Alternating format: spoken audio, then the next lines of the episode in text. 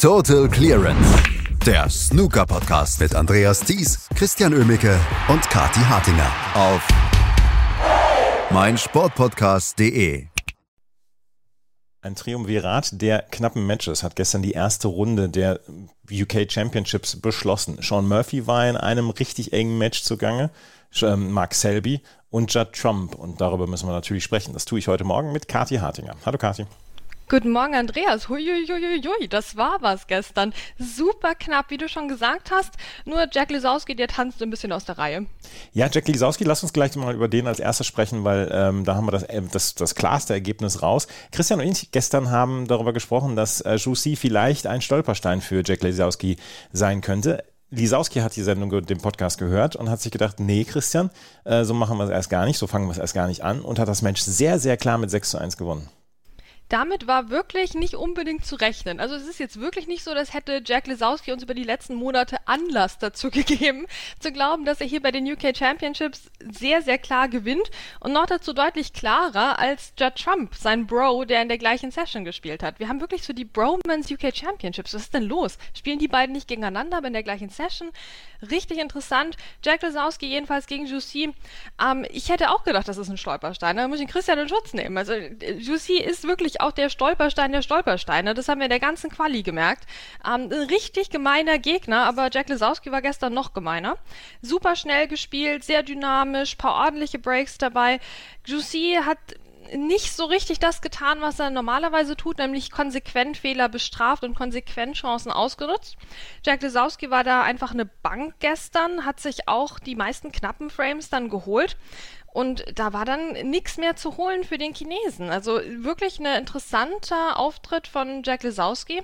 Ein bisschen ein enttäuschender Auftritt von Gussi, der, und das müssen wir auch sagen, warum reden wir so selten über Gussi, obwohl der so oft gute SpielerInnen schlägt? Naja, er tut's halt nicht oft genug am Stück. Er bricht dann irgendwann total ein und verliert dann doch wieder klar. Das ist so ein typisches Muster von ihm. Schade, dass das jetzt halt in der ersten Hauptrunde der UK Championship für ihn schon passiert ist.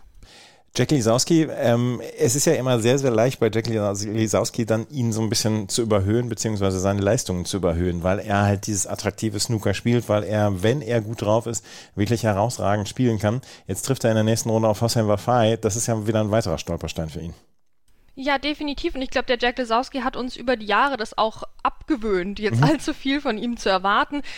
Das Ding ist halt, selbst wenn er ins Finale kommt, da sind wir immer noch nicht so am Start und sagen, komm, der Jack, der hat jetzt einen Lauf, das klappt, das klappt. Nee. Also der müsste echt jetzt das Turnier mal gewinnen oder muss ja auch nicht gleich die UK Championship sein, aber irgendein Turnier mal gewinnen, damit wir aus diesem Rhythmus rauskommen, damit wir wieder so ein bisschen mehr Euphorie haben für Jack Lesowski. Ich habe fast das Gefühl, das ist ins Gegenteil umgeschlagen wo wir jetzt sagen, okay, Jack Lesowski ist weiter, aber das heißt, wir schleppen jetzt so ein Spiel am Turnier mit, der das eh nicht gewinnen wird. Und ich hoffe, dass er gegen diesen Ruf jetzt anarbeiten kann.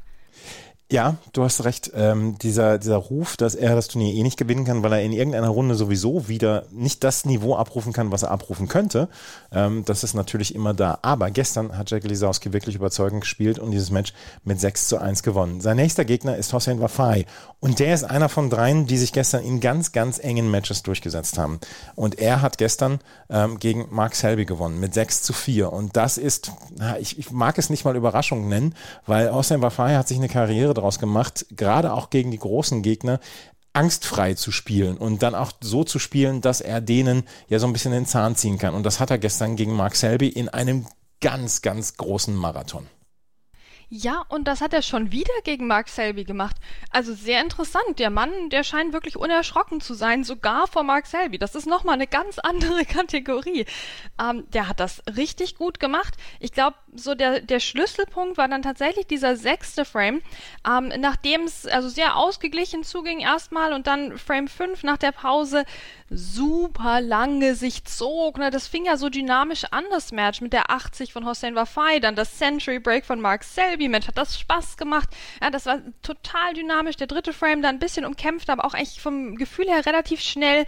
Der vierte Frame ging klar an Mark Selby über ein paar Breaks. Also das war ein, ein, ein schnelles, dynamisches Spiel. Dann kam Frame 5. Und da hatte man das Gefühl, Mark Selby haut jetzt die Bremse rein. Er hat jetzt keine Lust mehr, hier dynamisch zu spielen. Und ähm, den Frame hat sich Hossein Wafai geholt, an sich schon eine Überraschung, aber vor allem hat dann Hossein Wafai gesagt, ja, sorry Mark, also ich verstehe, dass du jetzt hier, ne, deine Taktik und so, ich respektiere das, aber ich habe da gerade überhaupt keine Lust drauf, deswegen spiele ich einen Century Break im sechsten Frame, ja, die 119. Und so hat er sich den Grundstein für den Erfolg gelegt, obwohl Mark Selby dann nochmal gekontert hat, natürlich zu einem sehr, sehr wichtigen Zeitpunkt mit der 129, aber Hossein Wafai war dann am Schluss einfach cool genug, das über die Ziellinie zu bringen, sehr, sehr beeindruckend mal wieder von ihm. Es ist wirklich beeindruckend, wie Hossein Wafai immer mal wieder die großen Gegner raushaut. Er ist noch kein, kein Spieler, wo man sagt, er ist konstant Top 16 Spieler etc. Aber ich glaube, er ist einer dieser Spieler, die man auf gar keinen Fall in einer ersten Runde sehen möchte. Oh, absolut nicht. Nee, nee, nee. Also absoluter Angstgegner für viele SpielerInnen, würde ich mittlerweile behaupten, weil der so befreit aufspielt, ähm, weil er so aggressiv spielen kann und weil er es schafft, eben so ein Match wieder umzudrehen, was der Mark Selby auf die taktischere Seite gedreht hat.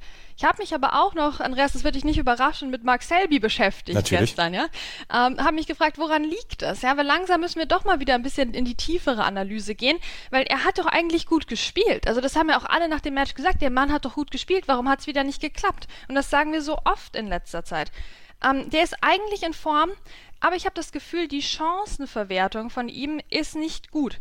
Ja, also natürlich kann der Century Breaks spielen, aber ich, mir, mir geht es jetzt hier vor allem um die defensiven Chancen. Immer wenn ich das Gefühl habe, er hat die Oberhand in einem Safety-Duell bekommen, dann macht er da nichts draus. Dann liegt da nicht der super zwingende Snooker, sondern er verdattelt diesen leichten Vorteil dann wieder. Und dann irgendwann kommt der lange Einsteiger vom Gegner und dann ist wieder vorbei. Verstehst du? Ich glaube, daran liegt's wirklich, dass er es nicht schafft, sowohl im, im Offensivspiel als auch im, in seinem eigentlich paradetaktischen Spiel, dass er es nicht schafft, zwingend genug zu werden, wenn er eigentlich schon die Oberhand hat. Prinzipiell muss man sich ja schon ein bisschen Sorgen machen um Mark Selby, weil bei ihm sieht es seit Jahren ja nicht nach Spaß, sondern eher nach Arbeit aus, dieser Sport. Naja, ich meine, wir hatten ja diesen großen Aufwärtstrend, angefangen hier mit den Mixed Doubles mhm. und so. Da hat er ja schon einen wirklich fröhlichen Eindruck gemacht. Ähm, natürlich, wir machen uns alle immer noch Sorgen um Mark Selby und das ist ja auch nichts, was sich in drei Monaten beheben lässt in allermeisten Fällen. Also sonst würden ja nicht so viele Leute mit sowas zu kämpfen haben. Aber ich würde mir halt wünschen, dass er wieder so seinen, seinen ganz normalen Spielstil findet und daran eben auch wieder Spaß hat.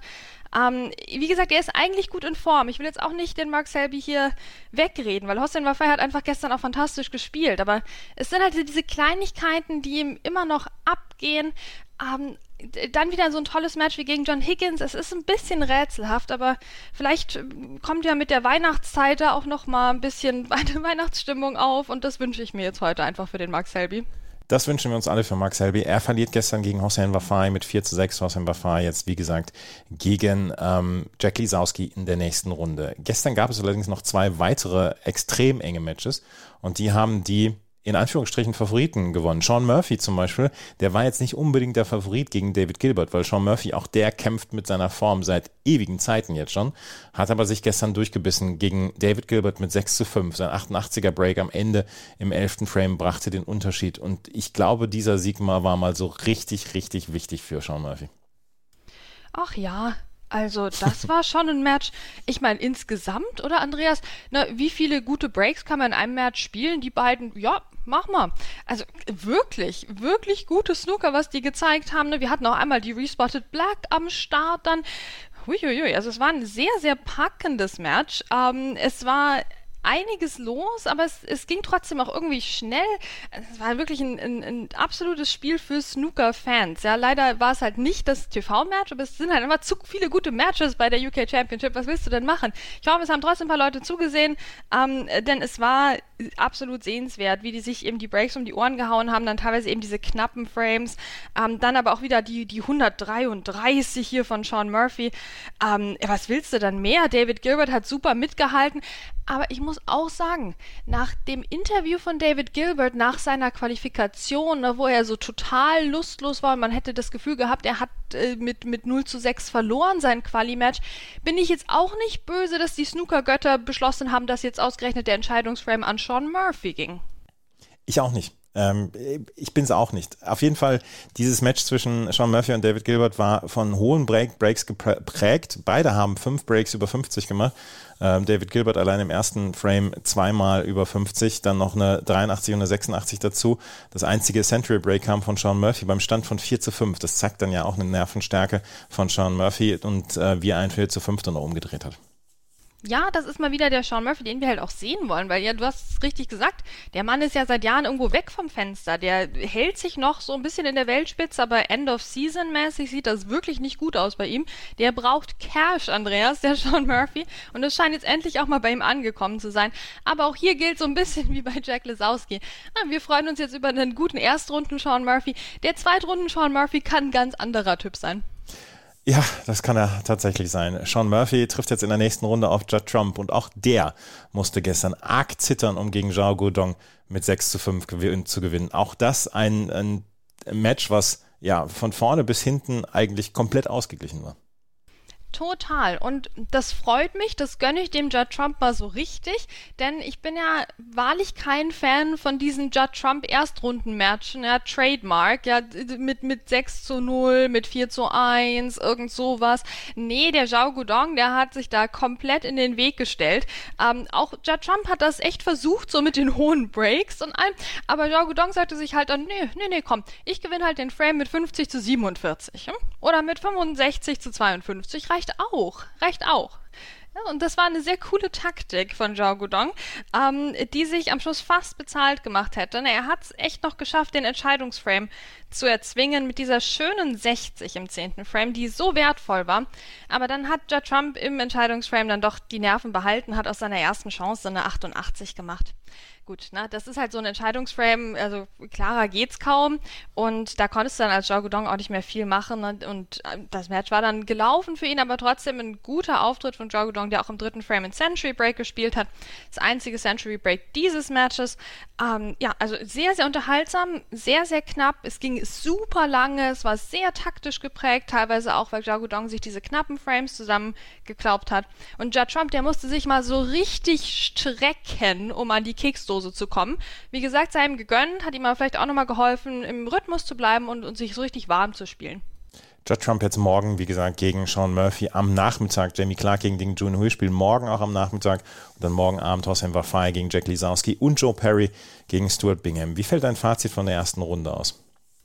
Sehr, sehr schöne erste Runde, muss ich sagen. Also für mich absoluter Gewinner der ersten Runde ist das Setup in der Arena mhm. und insgesamt, was man jetzt so aus dem Boden gestampft hat bei der UK Championship, ne, mit Fanzone, Q-Zone und dem ganzen Klimbim, der nun mal auch einfach zu einem Sportevent dazugehört. Judd Trump hat das ja schon des Öfteren mal angeprangert und ich glaube, hier wird wirklich dran gearbeitet. Ähm, es ist wieder mehr Mühe zu spüren bei Snooker-Turnieren. Das freut mich sehr. Es steckt mehr Leidenschaft drin und am Tisch können wir uns auch wirklich mich nicht beschweren. Also das waren tolle Tage, es gab genug Überraschungen, aber wir haben auch genug ähm, erfahrene Spieler oder gesetzte Spieler in der nächsten Runde. Also da ist sehr, sehr viel noch an Potenzial drin in diesem Turnier. Heute geht es weiter, heute Nachmittag mit der, mit der zweiten Runde. Luca Brissell gegen Tom Ford und dann Zhu Long gegen Ronnie O'Sullivan. Heute Abend Sam Craigie gegen Ryan Day und Mark Allen gegen Karen Wilson. Was erwartest du dir von diesen Matches? Ich erwarte mir eine Nachmittagssession, wo ich panisch ständig hin und her schalten werde und am besten zwei Screens aufmache. Weil ich meine, das, das wird so schnell gehen. Luca Brissell gegen Tom Ford und Julie Long gegen Ronnie O'Sullivan. Ähm, äh, also da kannst du gar nicht weggucken, glaube ich. Und musst bei beiden Tischen gleichzeitig gucken. Also echt schade, dass die in der gleichen Session spielen. Das wird bestimmt nicht die längste Nachmittagssession. Wahrscheinlich wird sie es jetzt, wo ich es gesagt habe. Aber ne, das, äh, wir gehen davon aus, dass es eine sehr schnelle, dynamische, spritzige Nachmittagssession wird. Und ich glaube, dafür wird heute Abend dann, dann richtig gekämpft gekämpft. Also ich würde mir, glaube ich, eine Wärmflasche machen und ähm, mich auf einen langen Snookerabend einstellen heute.